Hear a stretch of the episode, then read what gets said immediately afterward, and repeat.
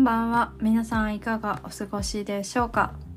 はい旅するアートセラピー今回はコラボ会となっております。ゲストはアスリートのメンタルコーチをしているアピちゃんです、えー、今回は体が持つ意識についてお話をしています。あのアスリートでもあったアピちゃんが、えっと、身体感覚について私のこう質問に答えてくれています。あのぜひお楽しみください。そうあとですねお知らせがありまして、えっと、4月の1日2日を予定していますが愛媛の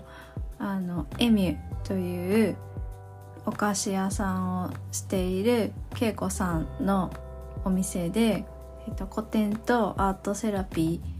ーの企画を考えています。もしよろしかったら皆さん春休みなので是非遊びに来てください。あの詳細はと公式 LINE からお知らせいたします。新しい絵もそちらで展示する予定です。はい。では本編をどうぞ。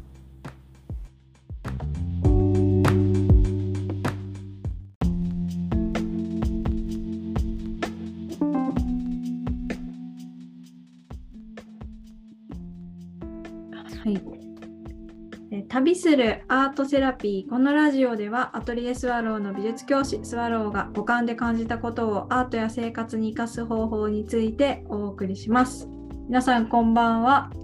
え今日はアピちゃんをゲストにお招きしております。わー。皆さんこんばんは、えー、アピちゃんです、えー、今はメンタルコーチをしております。今日はよろしくお願いします。お願いしますあの年明けにもゲストで来ていただいたんですが2月になったのでまたぜひということでお願いしました。はい、はい、嬉しいですまたお話できて。いや私も嬉しいです。はい。あの今日はえっとあもういつもね飛んじゃうんですけど体にじゃ体が感じている意識についてですよねそうですそうです。はいはい合ってた合ってたよかった。うん、そう私ね最近なんか体にも脳と同じように意識があるっていう風にこう捉えてあの目を向けることに興味があってでっていうのもなんか頭だけ動いている時と頭と体一緒にああ今つながってるかもって思う時とではなんかコンディションが全然違うなってあの、違うなってことだけようやく気づけてきたんですよ。頭がやっぱ先だけになってると何というかこう詰まっちゃう時とかあとスピードが速すぎてうまくこうアウトプットできない時が続くんですけどなんかアピちゃんにもね去年あの体を動かした方体を動かしてから人と話したりとか体を動かしてから絵を描いたりとかするとあのいいよってなんか言われてそれをもう真に 真に受けて私は毎日に20分いつもね体を YouTube 見てダンスしてるんですけど、それからめっちゃいいですよ。確かに、コンディションは。でもっと深めたいと今年は思っているところなんです。うんうんうん。はい。なんかそのスワローさんの体の意識に耳を傾けるって、うん、どどんな状態なんですか？あああのね体じゃあアピちゃんは体と頭がつながってる時ってあるんですか？感覚で。体と頭がつながってるという言語化をしたことはないんですけど、でもきっとあれですよね。体がこう思うように動くとか、うん、考えなくてもね、うん、なんかその一致しているっていう感覚はあります。そうそうそうそうそうそれ一致してるってやつ。でもそれってなんか私の中ではやっぱ試合のあでも練習の時もあるもんな。うん、うん、それよそれ。そうですね。うんうん。そうであのスポーツやってる人って日常的にその意識が他の人より高いなって思っていてでもうもしかしたら意識にも上ってないかもしれないんですけどいつも一致してるのが普通というかなんか多いその時間の方が多い気がしてまあこんな素人からするとね、うん、そう。ででもこう私とかこう思考するのとか好きだし本も読むのも好きだから結構頭だけが回転しすぎていて体が置いてけぼりになってるなっていう時があって、うん、でそういう時ってあのまあ絵とかも描けなくないんですけどなんかね横滑りしてるなーっていう時もあるんですよね。なんかこう表面を追ってるだけだなみたいな。うん、でなんかこう体を動かしてからちょっとこう描いたりとか散歩してからでも動いなんかこう一心同体にしてやった方がうんとなんかニュートラルな感じになる真ん中に立ってる感じがして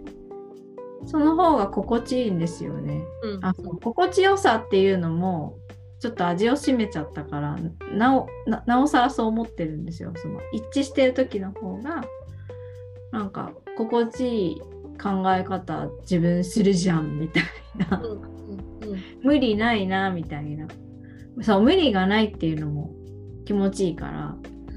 なんかいいなって思ってて。そう。それ深めたいんです。うんうんうん。でもなんかそのスワローさんの話を聞いてて思ったのがそのアスリートってえっと常に一致してるわけじゃないんですよねやっぱり。こうそれはなんか、うん、一般の人とは変わらない気がするんですよ。ただ、うん、その、うん、感覚はすごい細かいんやろなと思います。うんうんうん。そうそう。うんうんうん。一致のねちょっとしたズレも許さないというか、うん。まあ、そのちょっとしたズレがこう逆に調子の悪さを生んだりとかでもその、うん、一致するっていう感覚をアスリートでもやっぱり再現するっていうのは結構難しいんですよね。うん、なんかそれは脳と体だけじゃなくて食べ物とか、うんうん、何時に寝たかとか本当に要素が多すぎて、うん、あの一致しなかった日に何が原因なんだろうっていうのが分かりにくかったりとか逆にめちゃくちゃ昨日遊んだのに今日一致してるやんとかもあるから、うんうん、本当にそのいろんなことを試しながら、自分っていうものを知っていく必要があるなって一致度を増すためには。ねそうそうそうそこはね面白いですよね探るの本当に。あのまあアスリートの方とかだったら試合があったりとか日が決まっているからそこにこう高めていったりすると思うんですけどそのアピちゃんがでもあの他の人と同じでこうね前日遊んででいざこうその翌日動いてうまくいったりだとかそういう不確定要素もありながらね持っていくじゃないですかそこに。なんかそれはきっとこうオリジナルに気づいていく過程が誰しもあるんでしょうねその体に。そうですね。うんかそのだからやっぱりねこの今日体の感覚っていうテーマやけどうん頭が先走っちゃダメなんですよね。うんでじゃあなんで遊んだ次の日に感覚がいい日があるのかっていうとやっぱその頭が先走るっていうことがないからっていうことはある気がする。で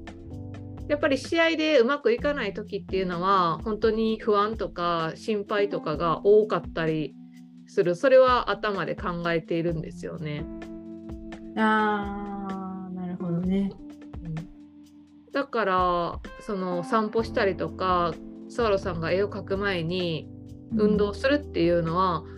やっぱりねこの、まあ、ジャンプとかしたりすると脳みそって絶対揺さぶられるからその瞬間に考えてた思考っていうのが勝手に飛んでいくんですよね。へえ、うんそう。そうそうそう。でやっぱりその脳はホメオスタシス働いてて基本的にその現状維持をしたがる生き物なんでうん現状維持で痛い思考が働いちゃうんですけどまあその運動することによってそれがえっ、と勝手に外れるブロブロックが外れたりとかうんうんうんちょっとそれが軽くなってたりとかっていうのはあるからこそ運動っていうのは大切やなって思います。うんうんうん。そうそうそうですよね。だからそういうなんかトリガー的な感じでもなんかなるんだって思ってその自分のこの思考を外すっていうか、うん。なんかいい状態普通普通というかなんか個体生物的な感じでなんかこうは戻っていいよっていう風にこう体が教えてくれたら結構なんか考えない考えないようになるなとかも思って、いやそうですね。そそしてねなんか考えない時の方のなんかその絵描いてる状態は結構いいんですよねまた。いやでもそうやと思うななんかうーんのその全然考えないっていうのはねまた違うんですけど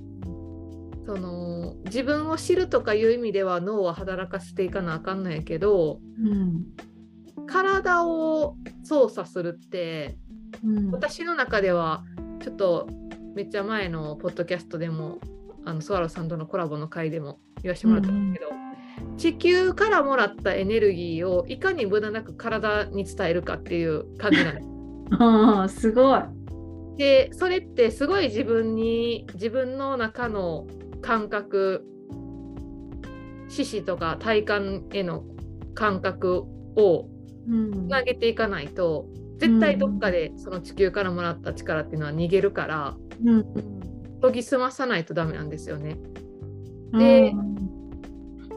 それって脳で考えちゃうとなんかこう理論とかうんうんもちろん理論は大切やしこれまで強くなってきた人たちのやり方っていうのも大切なんですけど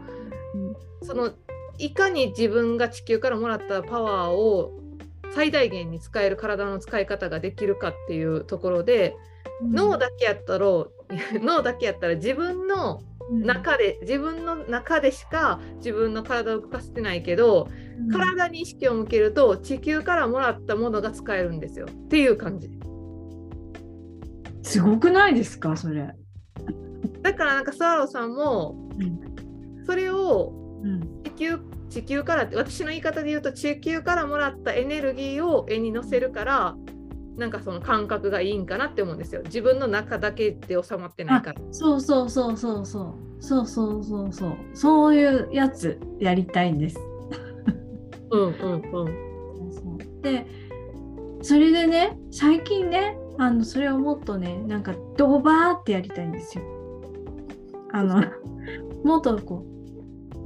うドバー今はせいぜいあ私考えすぎちゃうから考えないでちょっともう体にこうみんなこう身を委ねてやるのみたいなところだよ来るんだそこにみたいな掛け声で寄せてるぐらいなんですけど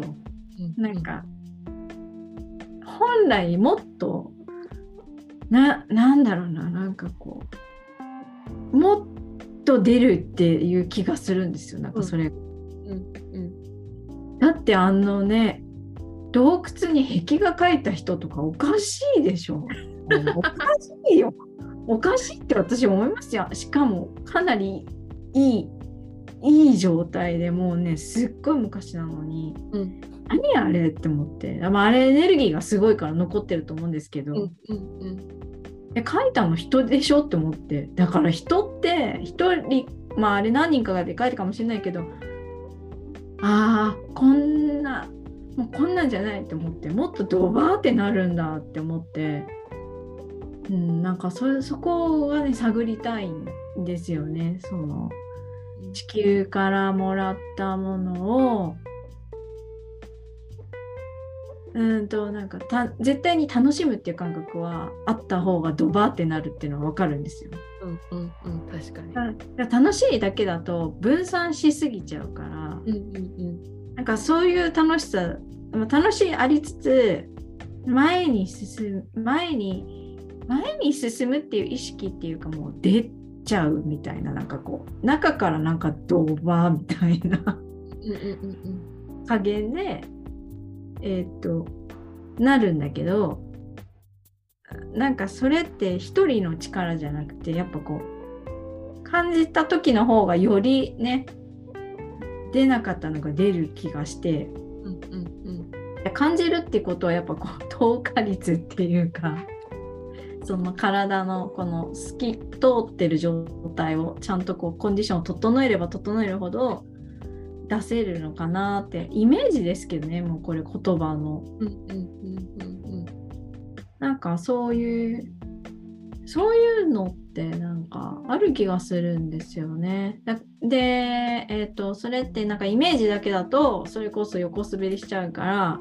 なんかちゃんと実体化してやるってなった時になんか、うん、と人は手応えを欲しくなるんだけどまあ手応えを求めるとこう出現するものが硬くなってっちゃうなっていうのもあって。うんうんうんだからねその辺がこう例えば素材に生かされたりとか、まあ、色もそうだけどあとはこう本当に伝えたい伝えたいし伝えな伝えなきゃというかなんか壁画に関してもそうですけどあれってねなんか見た見せ残したいって思ったから多分書いたと思うんですよ。うんうんうんうんうんあんあのねなんか牛みたいな形とかでもこういうものいたみたいなダイレクトですけど、なんかなんかそういう今ねなんか点点在してますまだそういうパーツが。でそれをうまくこう使うにはもっと私が自分の体のこととか体に振り返る時間が必要必要だなって思って生確かにきてるんですけど。確かになんかその話を聞いて私が思ったのはなんかやっぱりトレーニングとかしててこうじゃあ例えば腕の上腕二頭筋を鍛えてますってなった時に、こうただ単にやるだけじゃなくてやっぱりうわ今めっちゃ上腕二頭筋に効いてるわって思った方が筋肉って早く育つんですよ。うんうん、おおこれはもう証明されてるんですよ。おうおうおうやっぱりその部位に意識を向けるとあ今自分ってここを鍛えてるねんなっていうのがより明確になってうん。あのそこが育っていくっていう感じなんですけどうん。その各部位を意識してあげるとかやっぱり脳とか体とか心とかっていうそのざっくりした感じじゃなくってなんか運動しててもあ今ここが効いてるなとかあここめっちゃ使ったなとかってそこに意識を向けることでその体が喜んだりとかなんかそれこそ細胞が全部生きてくれてるから私たちって元気に生きれてるからそんなん見えへんけども、うん、そういうところに意識を向けることによってより感性っていうのは豊かにはなっていくんじゃないかなっていうそれがエネルギーの高まりだったり身体感覚の高まりだったりそれが絵に乗ったり私やったらこうパフォーマンスに出たりとかっていう風にしていくんかなって思いました。うん、うん、うんうんうんうんじゃあより感じる時にどこどこがみたいなことを意識するといいってことなんですかね？そうもっと細かく見れるかなっていうふうには思いましたね。で細かく見ることによって体が喜ぶそれがエネルギーに乗る。でその細かく見ていくことが終わったらまた全体像を見ていくと思うんですよ。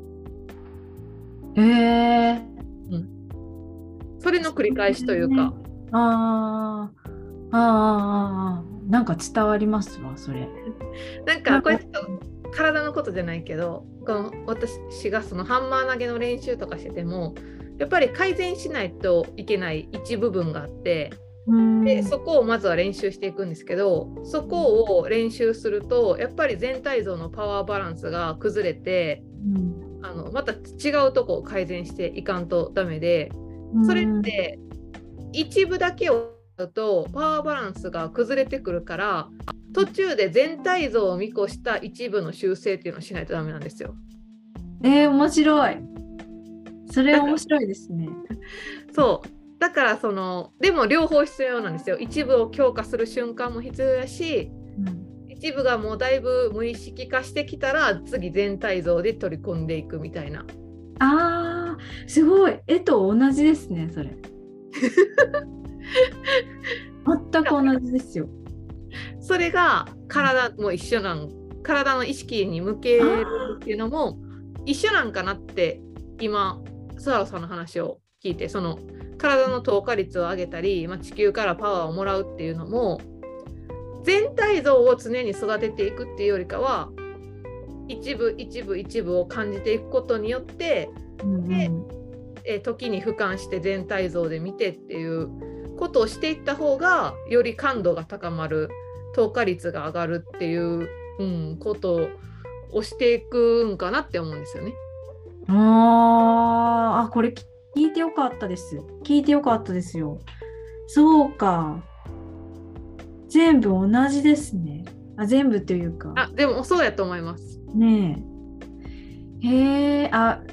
分かった分かった。その行ったり来たりで高まるってことですね。あ、そうそうそうそうそう。出出せるものもね。うんうん。うわ、これちょっとみんなメモした方がいいです。私は少なくともこれ気づけてよかったです。だからか。って思うことが今いっぱいありました。絵も同じでね、描いていく時にこう細部にとらわれすぎると全体がもう壊れちゃう。必ず引いてっていうのを繰り返すし、うんうん、でそれをどこで終わらせるかっていうのもすごく肝心で、うんうんうん、だから似てる。すごい。めっちゃ似てると思います。でも本当にこれはあのアスリートとかアーティストだけじゃなくて人生にも言えることやし、うんこう長い目で見るっていうのももちろん大事やけど、うん、早く結果を出すっていうことを求めることも大事でもう常にそこは行き来するっていう感じやと思うんですよね。行き来だね。うん、すごい。そっか、そうなんですね。あこれやっぱ違う分野から話をするとこうやって共通項が見つかってなんかどうやって力を出していけばいいのかこう方向性が見えてきていいですね。うんそうですね。うん、なんか私もそのあ自分がハンマー投げでこうやってきたことってそのスワローさんにも役立つんやなっていうのを今日知れたし、うんうん、やっぱりその自分が経験してきたことって人生にもつながってるんやなっていうのを感じさせてもらいました。お すごいなんか嬉しい 嬉しいです。はい。いやもうアピちゃんとね話するとこうやってすぐこう発展するからなんか面白いですよいつも。うん、なんかもう何時間でもこれ喋れてしまいますけどねこの話でね。はい。あの今日もありがたいお話を聞けて私はとっても幸せです。アピちゃんありがとうございます。ありがとうございます。はい、あのまたあのぜひ遊びに来てください。私も遊びに行って、アピちゃんの方でもお話ししていますので、皆さんぜひアピちゃんのポッドキャストもあの URL 概要欄に貼っておりますので、あの聞いてみてください。今日はいはありがとうございました。ありがとうございました。こっちのね話はね分かりやすかったけど、私の方は ちょっと分かりにくい。私のこのポッドキャストは分かりにくいかもしれないですけど、もうぜひ聞きたいという方はね、こう、はい、いますよ。通じたかどうか教えていただけると嬉しいです。ね。はい、はい今日はありがとうございました。ありがとうございました。それではまた。